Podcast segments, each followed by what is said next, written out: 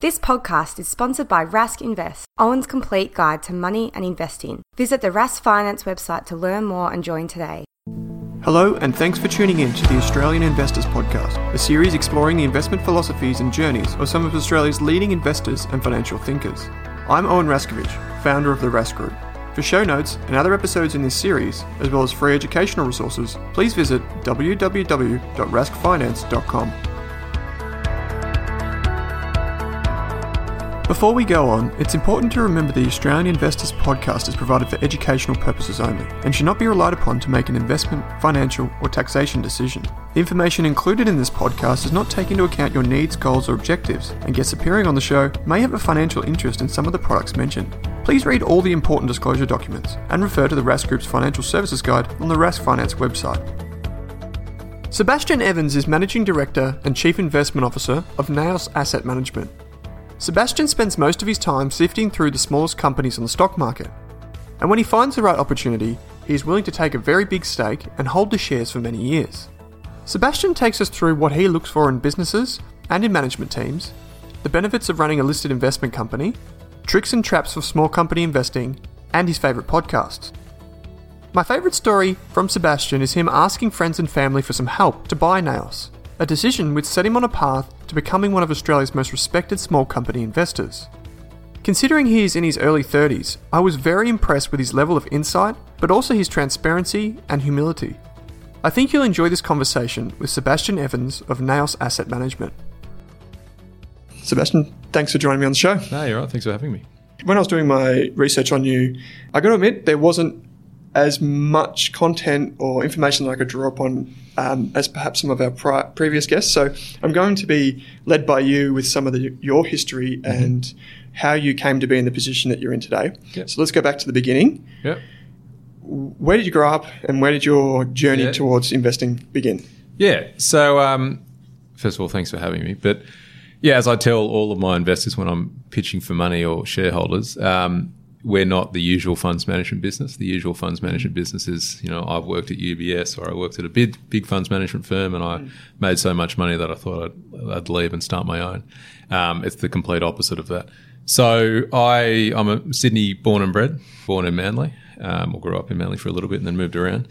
And I, um, I suppose the only point that really matters is when I was very young, my, my parents separated, but a little bit different in the fact that my old man brought me up. Okay. Normally, it's not the case. Yeah. Many, many years ago, and dad, dad was a broker, um, and he was the original managing director of Macquarie Equities, which so uh, he always invested in equities. I was mm. always around it.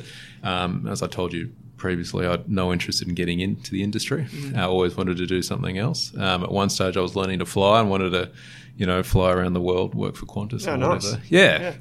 And then I suppose it dawned on me that maybe I remember the flight actually. Maybe this probably wasn't for me. I don't know if I want to sit in a plane for you know 14 hours and yeah. you know n- n- never never be around home.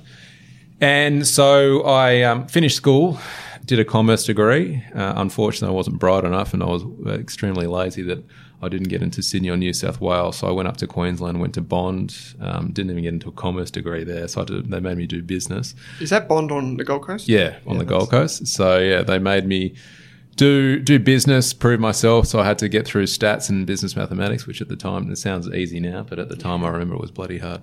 Um, and got through it. So I did my commerce degree, majored in finance and international business, um, and then I did my masters in applied finance. And I came back down here and just sort of hit seek and thought, well, what am I going to do? Mm. And so I got a job at Bell Potter as basically like a, I suppose like a clerk, sort of like mm. desk assistant uh, which was fine, but sort of found out that wasn't the, the, first thing or the best thing that I wanted to do. I've always been reasonably, um, I like my autonomy, if that mm-hmm. makes sense. Yeah. And so out of the blue, um, a person I've known for a very long time, since, you know, since I was probably six months old, um, David O'Halloran, who's, who's, my largest shareholder, um, approached me. I remember he gave me 10 books. He said, go and read these 10 investment books get back to me in six months and we'll chat. And so I read these books, and you, you would know most of the books. Some examples, perhaps? Oh, I suppose like you know even some of the Warren Buffett. I remember he gave me the Warren Buffett essays. Oh, yeah. You know, so somebody mm-hmm. got someone to print them off for and said, "Here are all the essays. Go and go and read them." And so I did that, and then I approached him, and he said, "All right, well, um, why don't you work? He, he was at Southern Cross Equities, which is a broking firm. Said, come and work with me as an assistant analyst. He was in research. I said, that's fine. But he said, actually, I've also have a small share in a firm called NAOS, which was a funds management business at the time. Right. And I said, all right, well, I'll start there as a small cap equities analyst. And at the time, NAOS was owned by, part owned by Southern Cross Equities. Mm-hmm. And I started in 2007 or 2007. And that was it. Um, but I suppose the bit that everything everything changed uh, was we only had about 40 to 50 million dollars at the time. And the GFC came along and essentially, you know, changed the industry mm. as we knew it. And it changed it for us because Southern Cross were bought out by Bell Potter, which is a funny way of how the how the circle mm. works. And they had an asset management business, and they didn't want NAOS. It was losing money. Um, a lot of our funds walked out the door, so the funds went from forty to six million, um, and wow. it was put up for sale. But I was lucky enough that um, I had the people around me, so family and friends um, gave me didn't give me, but essentially contributed I can, remember, I can remember the figure. It was like $1.7 million. Wow. And said, here you go, go and buy the license, buy the name, and let's see if we can get it to break even. Oh. And that was it. And that was that was sort of that was 11 years or 10 years ago. And that's it was me, me and two others. And at one stage, I didn't we couldn't afford an office for the first three years. So I basically just. Hmm. yeah, anyone who liked us and was willing to give us some space, that, w- that was us for the, for the first few years. We were talking off air just a moment ago, and you were saying about you're talking about your your first experience giving a presentation in mm. front of some investors. Can yeah. You... So yeah, I was telling you that was so that was actually so that would have been right after the G, or in the midst of the GFC, and I remember the person I was working for at the time at NAOS. Um, I, I, was all very new to this. But, You know, it's like oh, we you know they normally hold. I remember we had one shareholder presentation. I think that was down at the one of the found Intercontinental down in Sydney, and that, that's okay. the first one I saw actually. So well, this is the second one. So that was fine. That was 07. Everyone was very happy. And then 08 changed. Then you know the few people left the business, and I remember the managing director and the chief investment officer said, "Why don't you come to our shareholder presentation?" I was like, "Okay." It's like, "Well, where's this one?" It's like, "Oh, it's down at you know this golf club. We're using one of their rooms." Um, and I remember my first ever presentation, you walk in, and I think there was a string quartet of four or five people, and I think we only had about seven people turn up on like those old primary school chairs, as I remember when I went to primary school. Um, and uh, the first presentation I ever did, I think uh, the first stock I ever spoke about was Redflex, which is a Melbourne stock. Yeah, right. They make speed cameras. And that was ten years ago, but that was yeah, that was that, that would have been rock bottom. That that was it right there. I mean, uh, and to be honest, there's still one of those people who actually called the other day, um, is still a shareholder today, still an investor. You left an impression. Yeah, I think he put a hundred grand in. I remember after that, I think he might have put another hundred thousand dollars in, and that was it. And then he's been with us ever since. Oh, so, fantastic! Um, That's yeah, a great story. Yeah. Um, so yeah, you, you, said it's not. It's probably atypical for the funds management in, mm-hmm. industry for you to buy another business, mm. and especially during the GFC, would have looked pretty bleak. Mm. Can you describe um, what you were doing during the GFC in, in particular? Like, I, I, believe that your performance was pretty good. Yeah. Um, what are some lessons learned there, and, and I suppose along that, along that journey and that stretch out of the, yeah. the GFC? Look, I think the GFC is a funny one because I think everyone you speak to, I mean, the amount of planners and fund managers you ever you speak to now, everyone's like, I didn't lose money in the GFC. The amount of people that seem to tell you that's quite intriguing. You know, we don't shy away from the fact that we lost money in the GFC. I mean, you've got to remember I was very young, but I think the thing that I really learned coming going into the GFC and coming out, and I think if you look at a lot of people's performance numbers, is really how you came out of it. I mean, that that really separated mm. the, the winners from the losers, if you mm. want to say it like that. And it was really your ability to buy quality assets at really discount discounted prices. And at like you know there were no buyers. I remember buying some stocks and all it would have been all of 23 um, you know you got directors with margin loans you know there was lots of that back in the gfc you know i remember challenger had a big one. Um, you know just a lot of fund managers were losing money. Everyone was getting out of small caps. A lot of fund managers just closed their small cap funds down. So it's really your ability to say, well, this is a good asset regardless of the environment. Uh, so if we take a longer term view, we're happy to allocate um, to some of these businesses. And in hindsight, it was the best, decision that we ever made because you know, subsequently, everyone looks at it now and says it's obvious, but subsequently, with all the quantitative easing and everything that's happened, it really put a floor under the market, and equities have really rallied ever since. Mm-hmm. But that sort of coming out of the GFC in that first two year period, some of these assets you know, if you look at CBA shares and things like that, I mean, they essentially doubled, Yeah. even tripled. Um, you know, so and that's and that's where we did very well. Um, in hindsight, though, Was were you investing in small caps exclusively? yeah, we've always done small caps. So we had a we had at that time we had an absolute return fund, which is larger, so more mid cap, which we've got now as well, which is our NAC fund. Um, so we, we'll always only invest in micro to mid. Yeah. Um, but I put I put a big disclaimer on it. Excuse me that um, we say micro and small, but if you compare our portfolio to a lot of others, um, it'd be very small. So I'm sure you get some people in here and say I do small caps and they're billion dollar companies. When I come in here, I say I'm I'm doing small caps. Like I'm meeting someone after this and their company, we own 20% of their company and it's capped at 25 million Oh, wow. you know, like we really go small, um, which sets us apart. You'd almost find no other fund manager, I would argue, that takes the concentrated positions that we do in in that smaller business, I suppose. Yeah. So when you said you touched on liquidity when you said that there were effectively no buyers for shares during the GFC. Yeah. And now you you just mentioned the same. Yeah, Yeah. you take a twenty percent stake. Yeah. You're obviously very comfortable with no liquidity. Yeah. Very minimal. Some people say it's my age, but no, I'm, I'm a I'm a big believer that you know when people talk about performance, it's funny now. Everyone talks about liquidity, and in in theory, liquidity shouldn't be part of the conversation. In my view, a lot of people disagree with this, right? Um, but if you look at a lot of people have done well over over the years for whatever reason. A lot of it's in private business where there's really no liquidity. So why should it really be any different in the equity markets, especially in some of these smaller businesses?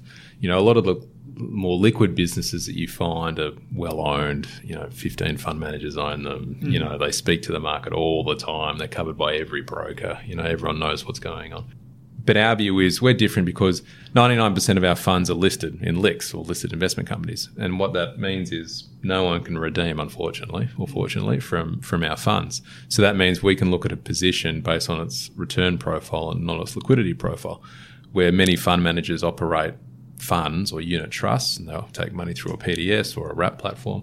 That's fine. But when money comes out, they've got to start selling, liquidating all these assets. And that's where fund managers, in my view, especially ones that have done very well, and I don't, you know, it's, it's nothing wrong with this, is, you know, people, if you built up a business over a long time, it's probably human nature to take less risk and be more index focused um, to protect your business. Are you making the best decision for returns? Debatable. I mean, people will probably look at our last year returns and say, well, you were down 15%, so how can you say that? That's a fair comment. But my view is if you look at the longer term returns, it, it does make a difference. Um, and we're at the stage where we're nimble enough, young enough, and we have closed funds that we can do these positions that do put us out there. And, you know, and when they do go wrong, you do look like an idiot. Um, but hopefully you get more right than wrong. Yeah. You touched on um, the closed end nature of a, of a Mm. LIC or a listed investment company. Let's get everyone on the same page. Can you explain what a listed investment company is and how maybe it differs from an ETF or a managed fund? Or Yeah. So yeah. So a LIC, a listed investment company, is literally a company listed on the stock exchange that invests people's money into equities or debt or whatever, whatever the I suppose the framework is given by the board. What that means is, well, if you raise twenty million dollars in a company, then you have twenty million dollars to invest. You can't make that bigger or smaller. It's really dictated by your investments. Um, so that means if people want to get into that lick, then they've got to buy shares on the stock market, and if they want to get out, then they sell. Um, the other way you can run a funds management business is to run a unit trust, as I said. So that's unlisted. So basically, that means you go to I think I'm allowed to say company names here, like wrap platform. So you go to a Macquarie wrap or an MLC wrap and say, well, I want to allocate some money to this fund. So they take your $10,000 and put it into that fund and they issue you units.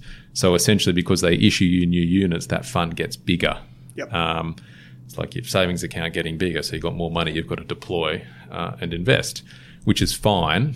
Um, but if your fund gets too big, then that means you've got too much funds to invest and you've got to go invest in bigger stocks and things like that.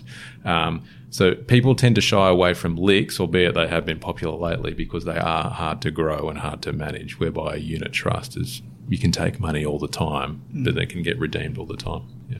Yeah, okay. And um, there's probably some other things about it. The um, in the sense of like fees and expenses are slightly different, and you've got a board, like you said. Yeah. Um, and there's also discounts and premiums so people are buying in and out. That Yeah. The share price can be, I Yep. suppose, dislocate from the actual value of the portfolio that you're investing in. Yeah, exactly. Um, I want to fast forward from when you took over Mm-hmm. Naos, and then it wasn't until, correct me if I'm wrong, 2013 or thereabouts that you launched your first Listed, lick. yeah. lick. Mhm. Was that because you saw the benefits and how it appealed to your investment philosophy? No, um, not not that intelligent at that time. Okay. Um, no, so we, as I said, we managed we managed um, two funds, which was which went well. Our performance was good. Obviously, we wanted to get bigger because we're only small. We were running 35 million, I think.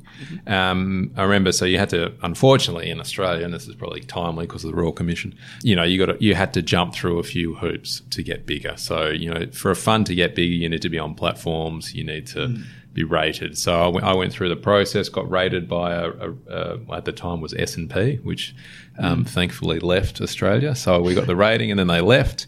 Uh, but you know, then you can go to the rating and go to a platform provider and say, "Well, I've got the rating now. Put me on the platform." And they say, "Well, we'll put you on the platform, but you've got to show that you've got ten million dollars of demand." It's like, well, you know what? I'm 26. I'm learning the ropes here. My fund's 35 million dollars. There's no way I'm going to find 10. No one's going to give me 10 million dollars of demand. So that didn't work. So I remember Dad said to me as a broker, um, and one of his one of my other directors said, "Well, you know what? Why don't we launch a listed investment company?" And at that time, I had no idea what a lick was because we were the first lick to list after the Magellan lick, which is now run by Chris Mackay. So years ago, years and years ago. Um, so we did that. So I remember we decided in November. I think we got our prospectus and everything lodged in about five weeks. And my chairman, David Rickards, who's my independent chair, I remember coming down here and getting the train with Dave, who always likes to use public transport, and we just pounded the pavement and rated, raised the smallest amount possible of $17.36 million. And that was it. And that we got we got it up. But in hindsight, it was the best thing we ever did because you know when you look at it because it is closed. That was NCC, so that's our microcap fund, and that's sort of what we're known for. It was the best decision we ever made because it is closed. We could make concentrated bets, and our timing was excellent. Like our first two years of performance were were really good, um, and so we've grown that from 17 to 70, and then obviously we, now we have two other licks. Why don't we step now into your investment process? Give us the bird's eye view. Yeah. What, what, what, I suppose, what's the philosophy of the three funds? Yeah. And then we'll drill down. Yeah, so I think from a portfolio management point of view, the philosophy is remember my roadshow slide. So, you know, really to have a long term uh, time horizon. And when I say long term, we've had some investments in NCC that are still there, so they're six years old. Um, you know, we want to we want to work with management, be supportive, and I'm a big believer in compounding returns. I mean, some of your listeners, you know, if they've owned CSL shares or CBA shares and they've let those compound, they're probably their best investments as opposed to trading around. Then over that is really management alignment. So a lot of the businesses we we back um, is a bit like my own business. Is we try to back people who they tend to be founder led businesses that have a lot of skin in the game. So they've got a lot of equity. You know, this is really it for them. You know, this is their be all and end all essentially. Um, and a bit like how I treat my own funds, all my money's in the funds. I don't have any stocks outside the funds. We treat our own investments like like we do with with NAOS. And we try and keep it very simple. So we only invest in industrials. People say why. We obviously we have an ESG screen, um, but just as importantly is there's some businesses out there that I just can't value. Like I'm just I'm not an expert in everything. My team's not an expert in biotech resources, whatever. Um, so if I can't put it on a piece of paper and explain it to you in you know, five minutes, then it's probably not a great investment. And that's sort of our portfolio structure. How you pick a stock, you know, everyone sort of tries to ask, you know, well, you know, you go through your checklist and your quant screen, all that sort of stuff. You know, I, I, tend to say that it's a bit more of a, a science than a, you know, a set, pro, a set sort of formula. Um, and a lot of what I find is, you know, Australian equity markets, in my view, are a lot of a lot of businesses that are listed are very low quality. So there's essentially, I think there's 2,600. This might be wrong. 2,600 companies listed. You know, we run a screen. If you exclude the top 50, there's essentially, in our view, 100 to 200 investment grade businesses. And when you mean investment grade, like you're probably being quite lenient. Um, Okay. You know that have revenue. It's reasonably predictable. You can understand the business, all that sort of stuff, gearing, things like that. So there's a lot of listed businesses that are crap, and there are a lot of listed businesses that list for the wrong reasons. People list businesses because they need money, which means it's probably a business that can't generate enough free cash flow, mm-hmm. or they're looking to sell and get out, which is mm. probably another not so great reason. So due to that, we look for a lot of businesses that you know have delivered on commitments or statements. You know, they can deliver on what they said 12 months ago. I think it's a great one of the best things you can ever do as an investor is get go and get the presentation they gave 12 months ago and go through it before you meet with management. you just sometimes you can look at it and you say you made all these statements we're here 12 months ago and now it's something completely different. So you always look for consistency, you look for shareholder alignment, you look for businesses that have low gearing, um, and you look for you know people that have a clear strategy. You know they have a clear competitive advantage and where they want to be in four, five, six, ten years time. And then we, as I tell all my shareholders, we try and get 20% per annum through a cycle. But when you invest in some of these small companies that like, they can halve and they can double again, um, you know, it's not easing being a listed business because I find that today, even more so than five years ago, people are just so focused on the next quarterly result or the next half yearly result. There's no incentive to reinvest. There's no incentive to make some of the harder decisions that are probably best for the business in the long over the longer term. Everyone's everyone wants profit. Everyone wants a bigger dividend, and that's all sort of they're really interested in. So you think it's getting worse? Yeah, I think it's hard. Yeah, yeah. And you look at our microcap portfolio. We haven't added one new stock in a year and a half. Wow. Yeah. So when I say we don't trade, we don't trade. You, you sort of took us through the, the process there a bit. You've, you know, you've got 2,600 thereabouts. Yeah. Um, it's filtered down through a quant screen. Then you have these certain criteria. Yeah. When you speak to management, I, I, I'm assuming that you speak to them quite regularly. Yeah.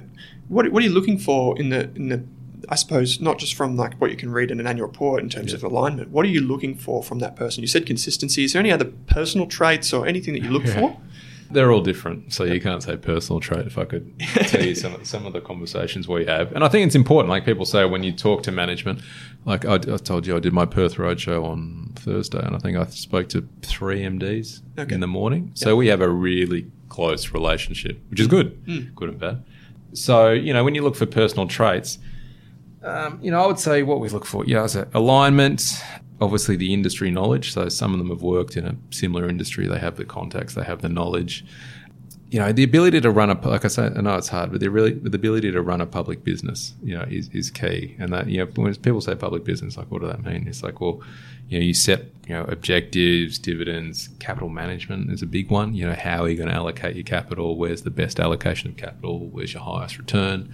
As opposed to just sort of making poor short term decisions um, and really proving to the market, as I said before, that you do have a clear competitive advantage. You are creating a competitive advantage by providing a superior service at a lower cost, superior service because no other service exists. You know, you're more nimble. You can you can offer a better product, whatever it is. It's got to be have a clear competitive advantage so you can grow and you can scale. I think the biggest thing I've always learned is you've got to, you've, you've got to invest in businesses that can scale. And you've got to invest in businesses that aren't in an industry that's going backwards. Because I've tried that a couple of times, and you think it's so cheap, um, and, and it kills you. You just can't fight the tide. Yeah. Mm. The reason why I asked about management is because, especially in small caps, governance can be in some instances perhaps non-existent. Yeah, so yeah, yeah, it's point. it's it's something that I focus a lot of my time on. You talked about um, acquisitions uh, in a recent blog post. I think maybe Ben wrote it. Yep. Um, and you're talking about competitive advantage. When you look at these companies and you're looking at the capital allocation, are you, are you looking for companies that are willing to reinvest in their competitive advantage? And do you, I suppose, get your guard up when they Yeah. Look outside of that. Outside, yeah. So now we always say our investment philosophy: if a business tends to do something that is completely sort of off-piste, Mm-hmm. we tend to be, remove it from our portfolios. Um, but, you know, some great examples include, you know, we're a big shareholder in a business called Enero. They do PR, uh, creative, strategic insight. You know, they've, they're now the largest tech PR firm in the world. So they acquired, they were weak in the US, so then they acquire a business in Silicon Valley and San Francisco. Yeah, a natural extension of what they do, a sound acquisition. They've known the woman, Barb's, uh, for for years because they've worked together. You know, ticks. You know, and the and the way you can sort of earn that, they go through the earn out is there's not a lot of capital put up front. So it's quite de risked from that point of view. You know, as opposed to a business, even if it's a similar industry, it might be 100% cash up front. You might be gearing your balance sheet. There are no earnouts. Um, there's no skin in the game. All the staff are leaving. Um, you're not really getting any further extension of your product or your service or your customer base. You're just buying earnings for a short term kick. You know, they're the things that would worry us. Um, you know, governance and whatnot in small caps is a real issue. And I've definitely learned the hard way again more recently that it's becoming, especially for us as, you know, the sometimes the biggest shareholder um, is a lot of these businesses aren't run for shareholders; they're run for mm. for management teams. But I'm a big believer that is changing, and it's changing because I think people care mm. and, and, are willing to say, "Well, my voice needs to be heard," and whether or not you like it or not, you've at least got to listen to it. And if you disagree disagree to my opinion or thoughts, then at least tell me why, and we can Mm. We all want the best thing for this business, so let's let's talk it out. And so, do you, as the largest shareholder, do you take an active stance against management? Have you ever confronted them over issues and said, "Oh, yeah." had some shockers over the years, actually. Yeah, no, but even more recently, you know, I hate the word activist. We're not an activist fund. We're a supportive investor that wants to assist a business in growing, whether it's through capital or contacts or whatever it is, directors. But no, if, if we feel like uh, we're being ignored and not only ignored, but then the wrong decisions are being made in our view, then yeah, as I said, you know, we'll, we'll vote against, um, we'll vote certain ways depending on what comes up at AGMs. Um, make our voice heard because at the end of the day, it's my shareholders' money. It's not my money. It's my shareholders' money. So then, I, as I, that's why I'm doing my shareholder presentations. I've got to go and report back to my shareholders. Mm. Um, but I, but I do think it is changing a lot, uh, without a doubt. Yeah. When people look at the funds in the way that you invest, it's probably they probably think small caps higher risk, yep. and they think long term holding potentially higher risk because you're taking yep. big, big, concentrated bets. bets. Yep. Yeah. How many positions are in the micro cap? Yeah, so in our small cap fund and micro cap fund, I think there's nine each. Yeah, so well, really small. Yeah, right. Um, and one of the, th- the, issues with that, I suppose, I mean, you're, you're, you're fortunate that you are in a closed-end fund and, mm. and you don't have to deal with fund flows like other fund managers might have how do you exit a position? Like, I, that's a very broad question, yeah, but um, do you do you buy slowly, sell slowly? Yes. Is that really your choice? If I could give a, um, you know, if, if any of your listeners take something away from this, um, it'd be always average up. Okay. You know, I'll, you know, it's a good thing I think to average up. You yep. know, to average up into investments that have proven their ability in the short term or medium term, and you feel more comfortable, and you feel like there's a there is a strategy that is evolving over time and you can see the return profile being developed. That's how we tend to enter in positions, mm-hmm. um, albeit I'm not going to lie, we have averaged down before and sometimes you do. Um, but, you know, ultimately when you're trying to get out of an investment, there's probably three ways. You know, the worst way is the investment simply just doesn't go according to plan for whatever reason, you know, and, and subsequently you decide that – your risk return profile relative to what else you can invest in is, is not adequate anymore. So you have to exit and then says, well, that's fine, but how do you exit? And it's like, well, you, you exit at a, at a big discount. Mm. You know, there is a price for everything. Um, but sometimes that price will be 30, 40, 50% lower than what you paid for it or even more if, it, if it's a really bad investment. So that's how you get out in the worst case scenario. Thankfully, we've never had any that have gone into liquidation or administration. The second way is, well, you know, I suppose over time the strategy and the execution goes according to plan, but in hindsight, the financial benefits and the return profile wasn't what you expected, and so that's a long-term investment that's gone nowhere. Mm. Um, and you probably get out, you know, just over time um, at a fair price, maybe the same price as what you paid, and that's happened a couple of times. And the best way to get out is obviously to have an investment a that goes according to plan, and this is how the Australian equity market works. Unfortunately, is you know, your micro cap investment goes according to plan. Profit grows, multiple grows up as well because people feel more comfortable. So therefore, mm-hmm. the share price goes up. They might raise some money, you know, to acquire a business or expand. So therefore, it gets bigger. Falls into the universe of you know the magical hundred million dollar market mm-hmm. cap figure. So then all these other funds go, well, now I can invest in it because it's big enough. So therefore, we tend to sell into a lot of bigger funds because yep. it falls into their universe. That's the best way to get out of investment because it proves it proved it has worked. Or the other way is corporate takeover. Yep. Someone goes, well, thanks very much. The equity market's not valuing this correctly, so I'll just lob a short term bid and, and, and take everyone out. You touched on something before about, well, firstly buying up, and then earlier you said tailwinds. Would you describe yourself as a bottom up investor? So, Yeah, company by so. company. When you are looking at tailwinds, I suppose, um, can you give us some examples of recent tailwinds that you've identified? Yeah, yeah. So my on, on my whole roadshow presentations about it, so it's easy for me. Um, but you know, the, the five tailwinds that we've we've picked in our presentation is I think off the top of my head. So the first one is you know, you say infrastructure spend in Australia. I know everyone rolls their eyes, but um, you know, if you, as I said, if, if you look at the CIMIC presentation, which is one of the largest contractors in Australia, you know, I think the, the forecast now for transport infrastructure projects is now out to 2023. Like I know, I think Melbourne's overtaking Sydney as in, in infrastructure spend over the next couple of years, and I know in Sydney, Sydney we're spending a fortune. So I'm sure you guys are about to as well. Another one is you know NBN. Um, unfortunately, because it's probably not based on the world's best technology, so not only more households got to be activated, in our view, whether or not Labor gets in, there'll be a whole lot of change in regards to making more of it fibre and, and whatnot. So therefore, NBN's going for at least another 10 years, not let alone the maintenance spend.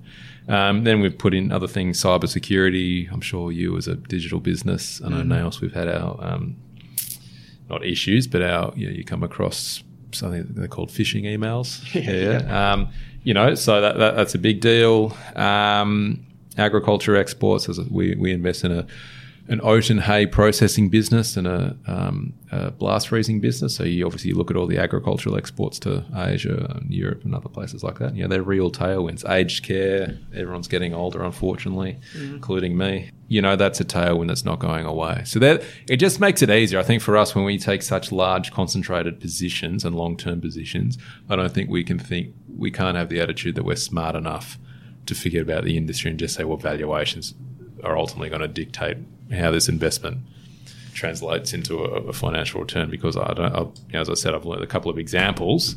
You know, um, that that just doesn't occur. The, the market's too smart. Um, and one thing I've always been taught as a kid, especially from Chartist, is no matter how smart you are, there's someone out there who probably always knows more than you do. So, you know, when you see a chart tipping over or a long term trend, and then, you know, you think, oh, in hindsight, that was a really bad investment, and that's the reason why. Um, that's why I just think it pays to invest in industries where at least you've got some, even if it's a small tailwind, as long as it's not a atrocious headwind. Yeah. Yeah, fair point. I don't know if it was you that did this update, but I think it's in your roadshow on now, um, where you talked about, I suppose, this herd mentality um, with passive investing. In your opinion, where do you see the weaknesses in passive investing in, in with small caps? Because I'm interested to drill into Yeah. that because a lot of people probably don't know this. Yeah, yeah. That's well, I suppose the ultimate weakness is they invest in small caps that I would say aren't small caps because ETFs are so large, so they're mm. investing in the small ordinaries. You know, people forget the small ordinaries is literally, I think it'd be the, the, the largest company in the small ords is, would be like the 101st biggest company in the ASX by liquidity. Hmm. It's really not that small. Like I would consider that pretty successful, mature mm. business.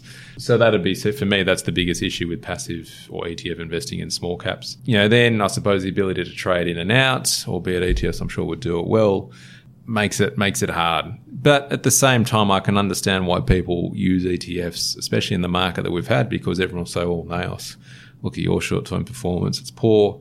And say, sure, if I if if I had an ETF, I've been in the afterpays and the Altiums and the can't think of another one. Um, off the top of my Xero. Xero. I've been in those um, because they're industry agnostic, valuation agnostic, um, and you're not. And clearly, you've made the poor decision here. And that's a fair comment. I mean, you can't argue with that because ETFs are completely removed for any psychological biases or whatever biases the fund manager may have. Um, and we all go through it. You know, some of the biggest names in the world have gone through it.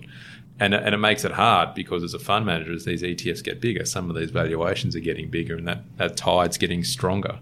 So ultimately, it's going to say, well, this lasts forever, or is the fund manager going to go out of business? Uh, that's happened. I've seen some well-known US managers that have shut down lately, um, just because they found it too hard. So it'll be interesting to see how it plays out. But I'm I'm still an avid believer that in small caps and especially micro cap, because you just can't get into that space as a big ETF. That's where it, that's where you can truly add value. Mm. But ultimately, for a manager to add value, and I think you're seeing this lately, is they're going to have to own fewer stocks and take bigger positions if they want to charge a fee. Mm. You know, obviously the days of owning 40 or 50 stocks are probably gone. Mm. in my view, because you just you can't hide from the index. You know, the index will do what it does, um, and if you're too close to that, whether or not even if you're half a percent above or half percent below, you just you won't have a business case. Yeah. yeah. Would you say that there are some systemic risks to the passive investing? Obviously, going through the GFC, you saw a little bit of it. And I think it was interesting when we went through the correction, if you call it a correction, we had at the end of calendar year 18. Mm. Even some of my staff members, you know, they hadn't seen this. Mm. And, you know, and there were some big moves. You know, you, you, look at some stocks are down 5, 10, 15, 20, 25, 35% in the space of a month. Mm. You know, I'm just, I just think there's a serious issue when some of these ETFs, and there's lots of them, uh, invest such big licks of capital in relatively small, more illiquid. I wouldn't call them illiquid, but for them, they would call them illiquid, illiquid businesses. And when the liquidity comes out, um, it'll be interesting to see what's left over and how do they get out and what price. And essentially, they'll be price agnostic; they'll get out at any price. Um, so that's ultimately the risk. But I suppose some people will say, well, you know, for that to happen, you've really got to go through a significant change mm. in, in the financial or economic, global economic environment. And so maybe that won't occur like it did in the GFC or more recently. You know, I think there'll always be a place for passive investing. And a lot of our clients use ETFs, mm. uh, but a lot of people come to us because they say, I want a micro cap exposure. And clearly, we think you guys do it well, mm. you know, um, and that's why we exist. Are we ever going to do big cap equities? No. Um, probably because of that reason. It's hard and it's, and it's very efficient. Yeah. Well, I suppose that's your, your fish in the pond where you can get an edge, I suppose. Yeah, you like to think you can. Yeah. Um, while we're on that, when a client does come to you, what would you say is your edge? Yeah. Knowledge. Yeah. Knowledge and information. And that's gathered through meetings, yeah, through industry contacts, etc. Yeah, I think you know a lot of it's not just spent with you know I suppose the leaders of the respective businesses. It's it's met at the pub with clients in mm-hmm. Bendigo. It's met at competitors, unlisted competitors, because they, they see our shareholdings and sometimes they approach us. And, mm. and it's interesting because you know they're going to come to you with a massive negative view on your investment. Yep. So you're always, your stomach's churning a little bit while you're having this phone call. Um, but you develop some very good relationships and they always come back. And even though they've got a different view to you, um, it just improves your knowledge base. So, meeting with a lot of these unlisted competitors, uh, we've got a, a, service that we use. We can meet with a lot of ex staff members uh, oh, right. quite easily, and just using that over many years, you know, directors, ex directors, I would say customers, ex employees. Um, it just gives you, a, in our view, gives you a great knowledge base to make a sound investment, albeit it may not represent anything in the short term. We just think over the long term, it allows us to make some smarter decisions that we can hand on heart say, well, we think this is going to develop into a sound long term investment. Uh, it may not happen in the next six months, though. Yeah. Mm, okay. You touched on it earlier on, but I'll ask it anyway. A common thread with the guests that come on this show is that the people that I speak to are typically founders or the portfolio managers. Mm-hmm. Um, you obviously own a big stake in NAOS mm-hmm. um, and you invest in the funds. Would you ever invest in a f- with the fund manager who, who doesn't have that alignment? No. no. And no. why is that? Is it the same um, reason with the companies? It's just. I just think you, you live and die by you. I've been taught my whole career. You live and die by your unit price. You know, I I had a shareholder come up to me in Perth and he was very interested in the NAOS funds and he was learning about the space. And I said, that's fine. To be honest, the first thing I said to him, I said, you know, here, here you go. Here's, these are four managers that I would invest my own money with and here's why. Um, and when you go through that, and I was only telling him because, to be honest, I hate talking about my own funds. Mm-hmm. You know, I just I find it a bit embarrassing. And those four managers, when I look at it, um, they're all founder led. They would all have a lot of skin in the game. And I think I know, even though we're, we're, I wouldn't consider us a successful funds management business yet, um, I know how hard it is um, and what's required, hopefully, um, to be successful and to make it work. And I just think if you don't have everything or a lot mm. invested, as you know, running your own business, I just don't think you can have the same commitment, passion, and dedication to make the best decision for your investors. Because if it's your money that hurts, and believe me, I'm hurting after the last six months. um, you know, I'll do everything I can to make the next best decision, and ultimately that should benefit me, and then it'll benefit my shareholders. Mm. If you if you don't, and if you can trade personally and you know invest in other stocks, I just think it gets very grey. Um, and I think that's a that's a deep dark place that I don't really want to go down, to be honest. Yeah, no, I agree with you. Um, okay, you said it earlier on. You do road shows. Yeah. You do is it two a year in each of the major Cities, capital cities? yeah. yeah, great. Yeah. I sp- can anyone come along to that, or is it? Yeah, no, it Strictly would get, no, investors. yeah, we, uh, as someone told us, it was a little bit disgruntled when they were signing in on Adelaide. He was not a shareholder, but as he rightfully said, you don't have to be a shareholder. So, you know, anyone and everyone comes, and that's the idea. The idea is just, uh, you know, as I said to you at the beginning, I actually enjoy it because I find I'm quite transparent and a bit cynical, but pretty objective. Yep. Um, and they can just get to hear it from the horse's mouth. And especially when things are good or things are bad, they get to ask me, why'd you make that decision? Why do you still believe it's a good investment? Um, and it's it's just a good way to meet your shareholder base because we've got we've got eight thousand Yeah. investors now. So you know you got to try and do your best to see as many as you can. And you get a few coming along to the events, no doubt. Yeah, so we'll get six hundred, I think, this time, like across the country. That's which great. I don't know if it's good or bad, but you know when I when I started, I remember doing my first Perth one, and I flew all the way to Perth. I think we had five people. Well, So you know, you, you got to start somewhere. yeah, that you do. Uh, yeah, yeah, absolutely, you do. exactly, Um, you've got the NAOS website. Mhm. There's a blog and insights page there. Yeah. There's a newsletter that, listeners can subscribe to. Yeah, so we do a obviously we've got our month end reports if anyone wants to read those, but the one we get most views to is we do a CEO insight letter once a week and it's literally just quotes that we've found from like we'll go through transcripts off Bloomberg where so like today the JB Hi-Fi conference call will be on. So Bloomberg, because it's so expensive will uh, give you a digital transcript um, and we'll go through and just highlight some of the key quotes and we'll give people a summary of some of the key quotes that we think are quite relevant. And we send that out weekly. And surprisingly there's actually a lot of managing directors and you know more influential people on that list. So people tend to read that as opposed to our newsletters but yeah, you can sign up for, for as much or as little as you want. Yeah. Great. You have a podcast as well. Yeah, we uh, it was you. Uh, you start the new year obviously with your business goals, as I'm sure you have. And the the idea was one of my big ones, albeit I'm I'm I'm probably the idiot who says this is what I would like to do, but I'm not willing to do it.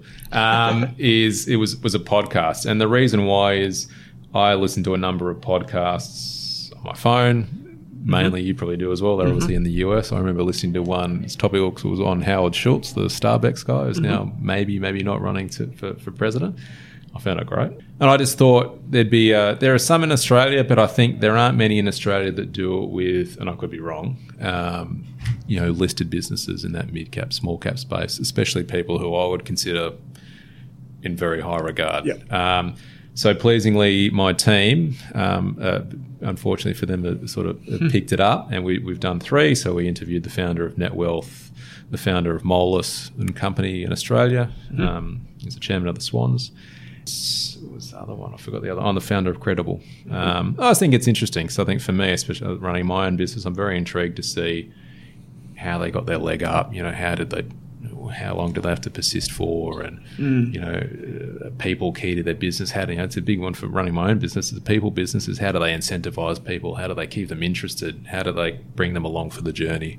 Because I found as our business gets bigger, staff becomes more challenging. Keeping them involved. They want to make more decisions. You know, things like that. Um, so hopefully, we. I think the hardest thing for us will be try and get enough businesses who are willing to go on the podcast for us. Well, that's always the, the challenge, I think, with these types of shows. But um, I suppose you get access with your, your research as well.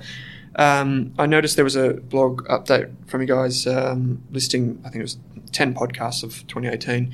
And um, Invest Like the Best was on there, but also um, How I Built This. Yep. Great Yeah, like podcast. Yeah, we Yeah. listen to that quite a lot. My, always, I like the um, because he's a bit of he's a random American, but the Bloomberg one uh, with Barry Ritholtz. Oh, yeah. So he's- Masters in Business? Yeah, Masters in Business. I mean, Yeah. sometimes you get some weird ones, but uh, sometimes I think you get some good ones. But I listen, yeah, listen to how I built this. I remember the one listening to um, was a really good one. The founder of Dyson, so Jamie. Oh, yeah. Dyson. That's Yeah, James, yeah. yeah, it's a unreal podcast. Some Yeah, great stories fantastic. out there. Yeah. Yeah. and I think that to be honest, I think it comes back to the way we in to divert for a second. Comes back to the way we invest in Australia. Is I think you look at some of these stories.